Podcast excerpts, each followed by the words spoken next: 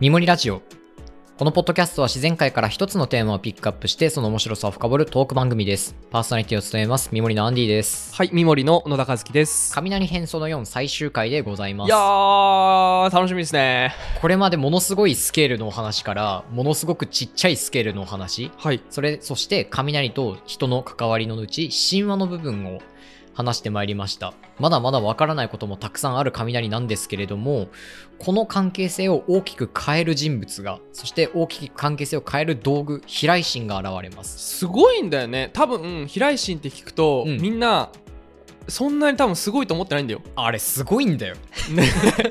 いや、言ってますよね。アンディ君、リサーチの途中ぐらいから、平井心熱いっつって。あれはすごいねだ。からそれも多分含めて、見多る目分が僕も含めて、うん多分今地球上の北海道にいる人、うん。多分アンディ君ともう3人ぐらい。そうだね。雷にそう詳しい人以外多分平井心の凄さが分かってないわだねあれ本当にすごいんだよっていうことを喋っていきます。はいこおれから願いします、はいまずこの飛来心を発明した人これが前回最後にも喋ったけれどもアメリカのベンジャミン・フランクリンっていう人ですはい。この人が45歳の時に発明しているあでも結構遅いっすねって思っちゃった。そうでしょそうでしょでこのベンジャミン・フランクリンがどういう人なのかについてからちょっと喋っていきたいなと思うんだけれども、この人偉人です紛れもない偉人 いや大体偉人だろ。いや その中でも偉人中の偉人そうなんあのだ。個人的にはレオナルド・ダ・ヴィンチよりこの人の方がすごいとさえ思うなんかざっくりとしか知らないけどね、うんいろんなことをやった人だよね。そうこの人の肩書きを上げていくと、アメリカ合衆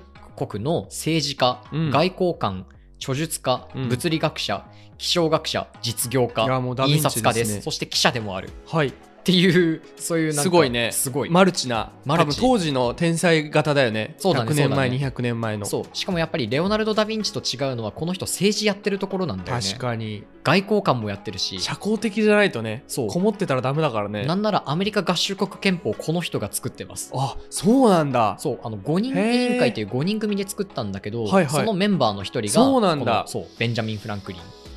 だったりするんですけどこの人あの学校教育10歳で終えてるんだよね学校教育を10歳で終えてる。小卒ですねああ。 大体すごいやつ小卒だからな。そうだね牧野富太 郎も小卒だからね。そうそうそうそうそうやっぱだから無駄な家庭が多いんだろうねうんうんうんうん人によってはね、まあ人によってはね、うんうんそう合う合わないがあって、はいはいこの人の場合はそれがたまたまああはまったんだろうねっすていうごい感じなんだけれども、えーこの人、まあ、30歳になるぐらいまではずっとあの印刷とかの仕事をしていてああそうなんだ科そ学ずずっと科学者っていう立場じゃないんだねではないんですはい記者だったりあるいは印刷の工程に携わっていたり、はいはいそういう感じで別にあの実家が太いっていうわけでもないタイプのへえ人なんだけれども、えー自分の印刷会社を作ってそれから自分の会社で雑誌を発行してはいいくようになってこれがアメリカで一番読まれる雑誌にああすごいねなっていく商売の才能とか文章を書く技術編集すうるん技術はあったみたいな感じだね、そうそうそうそうそうでものすごく経験経験というかすごく真面目な人で、うんあの自分ルールを13個も課してるような、へえあきび自分に厳しいタイプですねそうそういう例えタばイプの何があるのかなえっとねこれがなんだろうなこう二字熟語がすごくたくさん並んでいるんだけど、はいはい第一に掲げられていたのが節制節約ですね飽きるほど食うことなかれ酔うまで飲むなかれああなんかでもすごい時代を感じるわ時代を感じるよね、うん、あのそれこそ明治日本の明治時代みたいなうんうん感じだよねほん確かに日本の偉人でいくとこの人福沢諭吉にすごく似たものが100ドル札だしねそうで福沢吉も1万円札だしねそうだね、はいそうだねはいはいだしはいこの人も大学作っているペンシルバニア大学ってあーそいうなうん有名な大学あを、聞い僕でも聞いたことあるわ、うんはい作っはていいる沈黙規律決断節約勤勉誠実正義中庸ト清イトイレ潔に書いてあ平る節 あ平成純潔健常そんなマイルールをなるほどねたくさんすごい自分に厳しくて世のため、うん人のため時代的な背景もあるだろうねアメリカを作り上げていくっていうそうなのそうなの本当にこの人国づくりを最終的にはするようになった人なのでそういう性格の人ですねはいなんでだけれどもその科学に対する関心も強かったんですようこんの人科学に対する関心も強かったので、まあ、これは一種の趣味としてはい研究活動もするようになっていきますはいだんだんでそのうち一つ目をつけたものが雷は他にいもいろんな研究をしてるんだけど、あそうなんだねあ嵐の研究とかしたりしているへえ気候気候やってるねそうそうそうそうそうで、えーこの人がやった雷の研究この人が証明したかったのは、うん実は雷は電気なんじゃないかっていうことなんだよね当時は何だと思われてたのかな逆にそれまではいろいろな説があるんだけれどあの雷と電気と火の混合物であるっていう説が結構強かったあーすりごいねなんかフランスではこっちの方が有力だったへえんかプラトン哲学っぽいねそうだよねそうだよ四ね元素みたいなそうそうそうそうそうそうそうだしあの雷が落ちた木は突然燃え上がったりあとかするしそうだよねん似合いコールだよね、そうはいはいはいあはいれはあの雷のせいで燃え上がってるのか雷が火を持っているのかパッと見ただけじゃよくわからないんだよね、だし、うん今それ聞いて、うんうんうんうん僕も全く説明子供に説明してとか言われたら説明できないわ、そうだよね今も多分分かってないのに僕ら分かってるふりをしてるんだなと思ったそうそうそうそうそうそうあれ要するに何が起きるかっていうとまあ3万度の熱があるから発火するんだよっそうだてよねいうのが簡単な説明だったり、もっと細かいところでいくと細胞の中の水蒸気が水蒸気爆発を起こしてみたいなそんな細かい話になってきたりするんだけれども、はいはいはいフランクリンが証明したかったのはとりあえず雷は電気なんじゃないかっていううんそういうお話でしたなとるほどこの人がやった実験がもうなんか凄まじくってこの人あのね雷が電気であることを証明するために雷雲に向かってタコ揚げしたんですよおお クレイジー危ないよねクレイジーサンダーマ ンだそれはクレイジーサンダーマンなんだよね、へーえそれは何を確認したかったのかなえー当時、えー雷電瓶っていう電気を貯めることができる機械は開発されていたんですそう日本ではい、も、あの平賀源内がいわゆるエレキテルっていうからくりょうだからくりょうそうそうそうそうそうそう摩擦電気を起こして電気を発生させる装置とかへー電気を貯めることができる道具っていうのはこれは日本にも来ているぐらいでしたへーはいはいで当時ヨーロッパやアメリカにもありましたはい要するに雷雲に向かってでん、えータコを飛ばしてで、えーそのタコの糸をその雷電瓶うん電気を蓄えることができるものにつなげてその中に電気が溜まったらこれは雷は電気と言えるんじゃないかとそっかそっかそういうお話をしようとしたんだよね。結果、えーその雷電瓶というか、そう、なんかもっと、すごく頭おかしいと思ったのが、その雷に向けて飛ばしたタコの糸があるじゃん。うんそのタコを引っ張る糸。そっかうん途中までは電気を通しやすい麻の糸。はいで、えー手元のあたりは電気を比較的通しにくい絹の糸。はいで、自分は感電しないようにしながら。はいで、この電気を通しやすい方の糸に、えーこれまた金属の鍵をくくりつけて、その鍵の先に雷電瓶を置く。はいみたいな感じで、雷電瓶に電気は果たして溜まるんでしょうかみたいな実験をしていたんだけど、こうすることによって、フランクリンは、まあ、雷雲で作られているのは、これは電気であって、はいそして雷は電気であるっていう、その取っかかりをつかむことに成功しまあす。いいですね一応証明できたんですねそう一応他の後々の人たちフランスの研究者たちとかが最終的にその確かに電気雷は電気であるっていうことの証明までこぎつけることができるんだけど、あのフランクリンはその取っかかりを作ることができたっていうところなるでほどなるほどすごく有名ですね雷知ってる人の中ではね雷知ってる人の中では。 でこの実験がなんかね当時当時もやっぱすごく衝撃的だったらしくってへー危ないしね危いないし、危ない中でこんな勇気のある実験をしたんだあのフランクリンはみたいな感じで科学者の間にも受け止められていたらしくって、うんなんかね科学者の雰囲気がだんだんこの当時おかしくなっていっちゃったんだよねあフランクリンの影響でそそうのクレイジーな実験をしたことでそうはい科学者たるものもなんか勇気を示さなけなれるほばどねいけないんじゃないかみなたるいほどなね感じで何人かの研究者がタコ揚げし始めるんですよへえうち、あのね、ロシアのサンクトペテルブルクにいた研究者の人は、雷に打たれてこれで亡くなったりとあかもそうなんだするようになっちゃいます。まあこんな感じであのフランクリンが与えた影響っていうものは実際の影響も雰囲気的な影響も社会的なねはい影はいは響いもものすごく狂った研究者が増えたんだ狂った研究者が一時的にものすごく増えました、なるほどねフランクリンの余波で。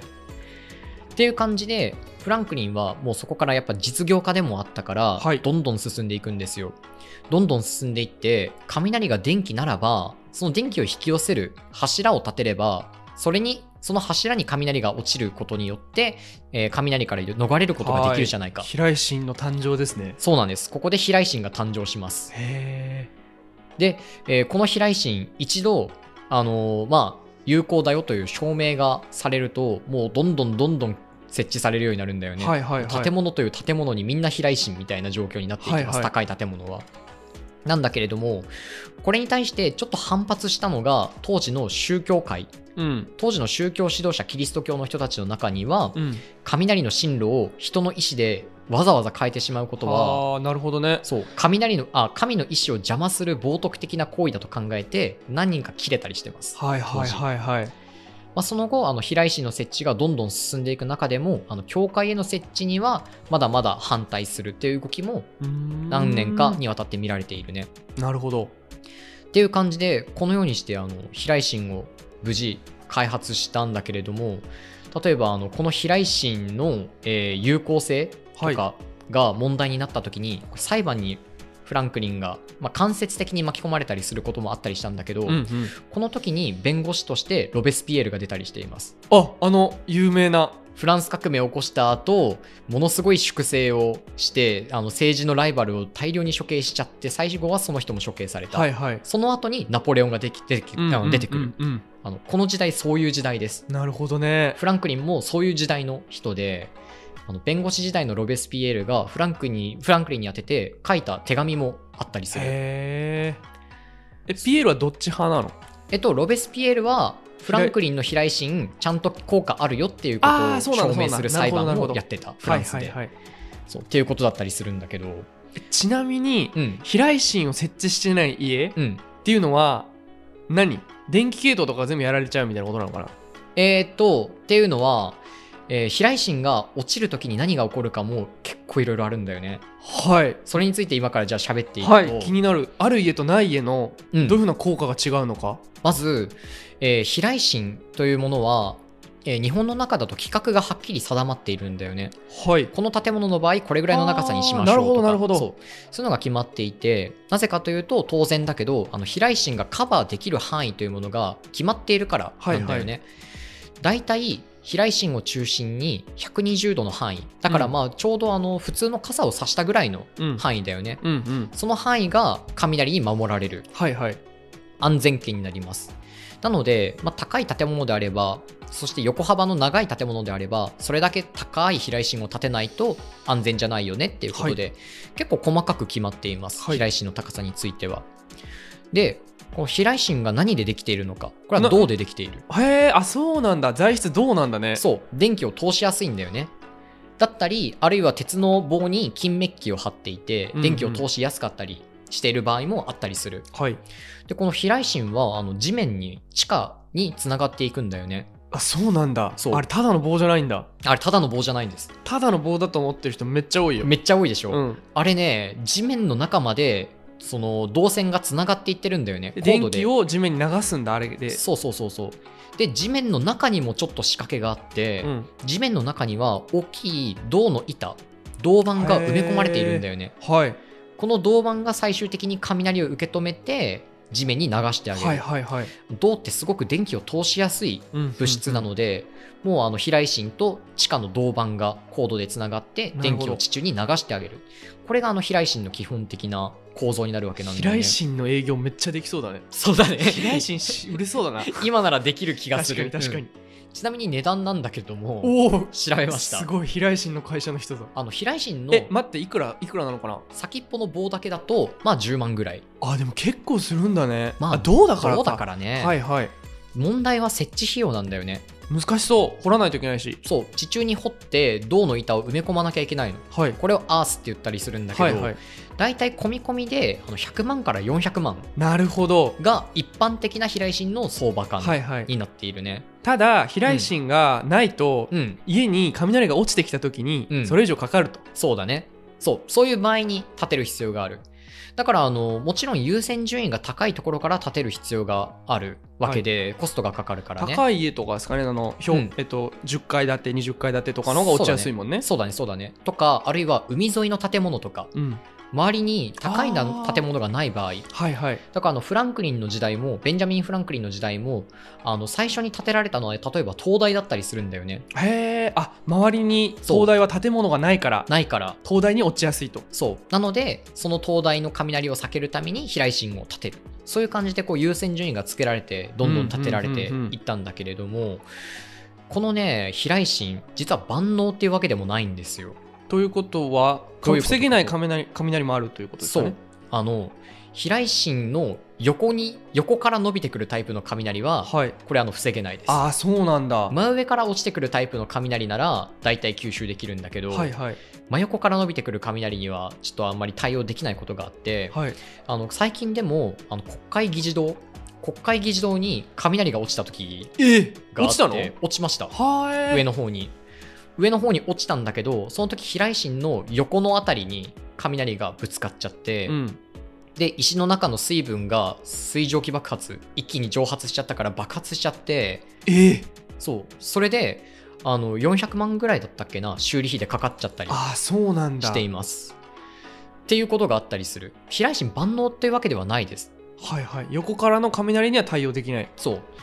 だったりあとねもう一個えっ、とライサージっていう現象があったりするんだよね雷サージって、えー書くんだけどサージはカタカナではいこれあのどういう現象かというと、えー雷が落ちた瞬間はい落ちた瞬間当然すごい量の電気が流れるのでうんこの電気が地面に飛来心を伝って流れていった後もう一回地面から電柱とか電線を伝って上がってくるっていう現象があったりするんだよあねーなるほ。どね溜まりすぎた水が上にもう一回戻ってくるみたいな感じそだうそうそうそうそう本当に本当にそうやってこう電線にまで登ってきた電気が近くの家の中にまで入っていっちゃっていやーすごいね突然家の中の電圧がガッと上がって上がってね機械が壊れち衝突しちゃうゃうよねそうっていう現象があったり、はいあともう一個これはなかなか防ぎようがない現象なんだけどものすごく強い雷が電線に落ちた時うん一気に大電流が電線に流れるじゃないですそうだか、よねで電線って金属でできてるんだけど中学の理科で習ったはず電磁誘導が起きますはい磁力が発生するってこと磁力が発生する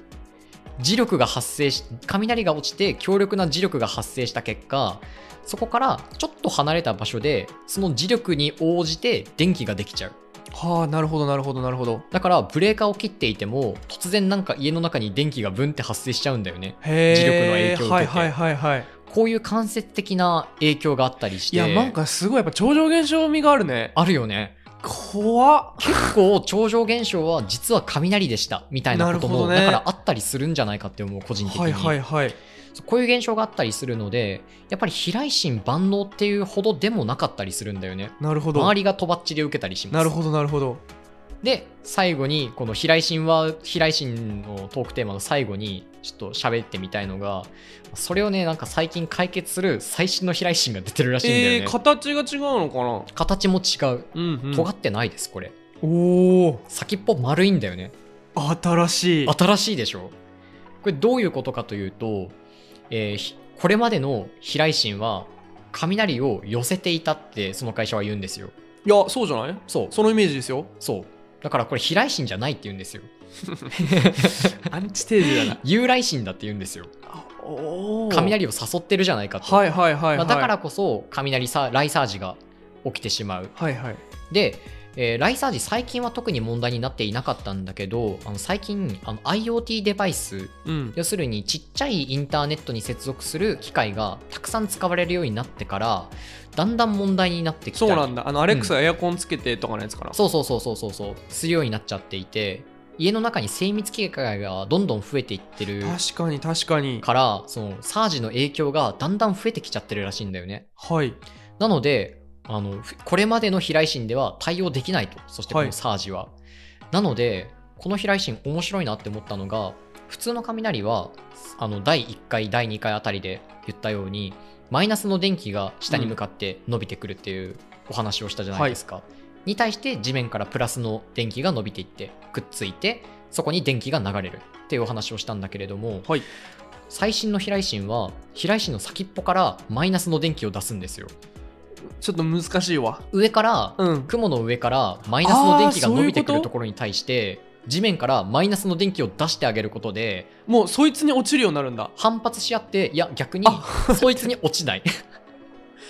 ああそういうことか雷雲がなんかここには落ちたくないなーっていう場所を違無うと理こやにり落作ちっるっちゃてうことだねそういうことそういうことえでもそれさ、うん一見雷をうん君は避けて入れるんだけど、そうだね周りの人たちやばいねそうだつねけてない家やばいねそうなるほどそうなんです よ。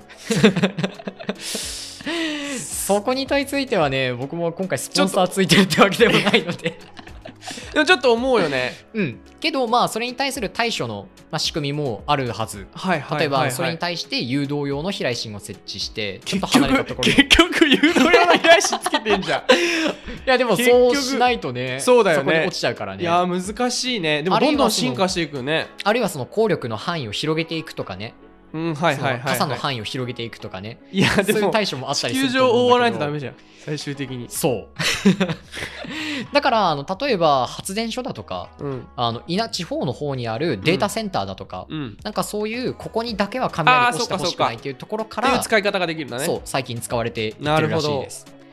そんな感じであのベンジャミン・フランクリンの時代から始まって現在に至るまで少しずつあの平石は形を変えながら今に至るまで使われているんだいけやれどーなるほどただこう最新のこの飛来心に至るまではフランクリン式の飛来心がずっと使われていたそうなんだうん200年以上だねそ200うそうそうそう年ぐらいかこんなにねこう長く使われるイノベーションっていうのも珍しいっていうぐ確からいに使われてきていたので、まあ、飛来心ってすごいんだなって思うんだよね確かに確かにうんうん、絶対設置されるからね高い建物建てるそとうきはだよねえちょっと逆に多分真剣に見たことないんだよねそうだよね飛来心というものをうんうんうんちょっともうちょっと都会に行ったらそうだねそう見だてねみようかなと思いますねあのものすもう飛来心の森だよとか行くと、へえいや意識して見たことないもんすねごく目に入るようになるしやっぱり飛来心に対して雷が落ちてくるときもそのプラスの電気が飛来心の先っぽに溜まってお迎えリーダーが出るんですよプラあのプラズマがはいそはのいはい柱のはい先っぽからも伸びていって、はいはいで雲のプラズマとつながるのであと飛来心からも雷が生えていくっていうことを考えながら見ていくとなるほどねだんだん見え方がでもあれ普通の機は械じゃないと由うん来心だ から由来心なんで誘ってるかそうなんならプラズマちょっと出すから発来心でもあるんでらそうだねそうそういう感じでこれまであの雷につへーいいやて全4面回白いね喋ってきましたけど、はいだいぶ雲の見方から飛来心の見方までいやもう変わってくる雷の見方変わったわうん次の楽しみですねまた梅雨とかねそうだよね、うんそうこのトークの中で結構はしょっちゃったところが、うんやっぱり細かい話が関わってくるところは結構はしょっちゃったところが多いんだけど、1回の雷で1回ピカって光るじゃんあれ何回雷落ちてると思います、最後にえー平均的な雷で45回落ちてるらしいですえどういうこと1回のピカで45回ってことあ1回の稲妻うんでなんかこうピカピカピカピカみたいなあああああれ全部雷が落ちてますそうなんあだのタインミングでへえだいたい0.005秒に1回の割合で雷が落ちるらしいその時結が構落ちてんだね結構落ちてるなるほどそうだから1回の雷じゃないんですよあれ一撃は,、はいはいはいはい、もう目に見えないぐらいのスピードスピードででね何回も落ちてるっていうのがこれ多従来っていうんだけど かっこいいいちいちいちいちかっこいいかこられ不思議だよね雷用語はぜひ僕はそのうちあの雷学会に行ってみてこのネーミングセンスについいやいいてよね聞いてみたいなって聞いてほしい聞いてうん思っているのでちょっとこれからも雷についてまあ追加でね調べていこうかなと思っているところでしいた、や楽しみです最新情報をね番外編とかで喋っていけたらいいもんね、いいね。ぜひゲストも呼んでみたいなと思うので、雷の研究者ねすごく面白い人たくさんいるんいだよね。やなだんろうかななんか学会の雰囲気がすごく良すぎて、感動してる研究者とかいる。へえみんないい人らしい。そうなんだそう。なので、ちょっとそのうち潜り込んでみたいなと思っているのはで。いぜひ潜り込んでくださいはい。ということで、えー以上4回にわたって話してまいりました。雷編、これで以上になります。面白かあったりがとうございました。はいありがとうございます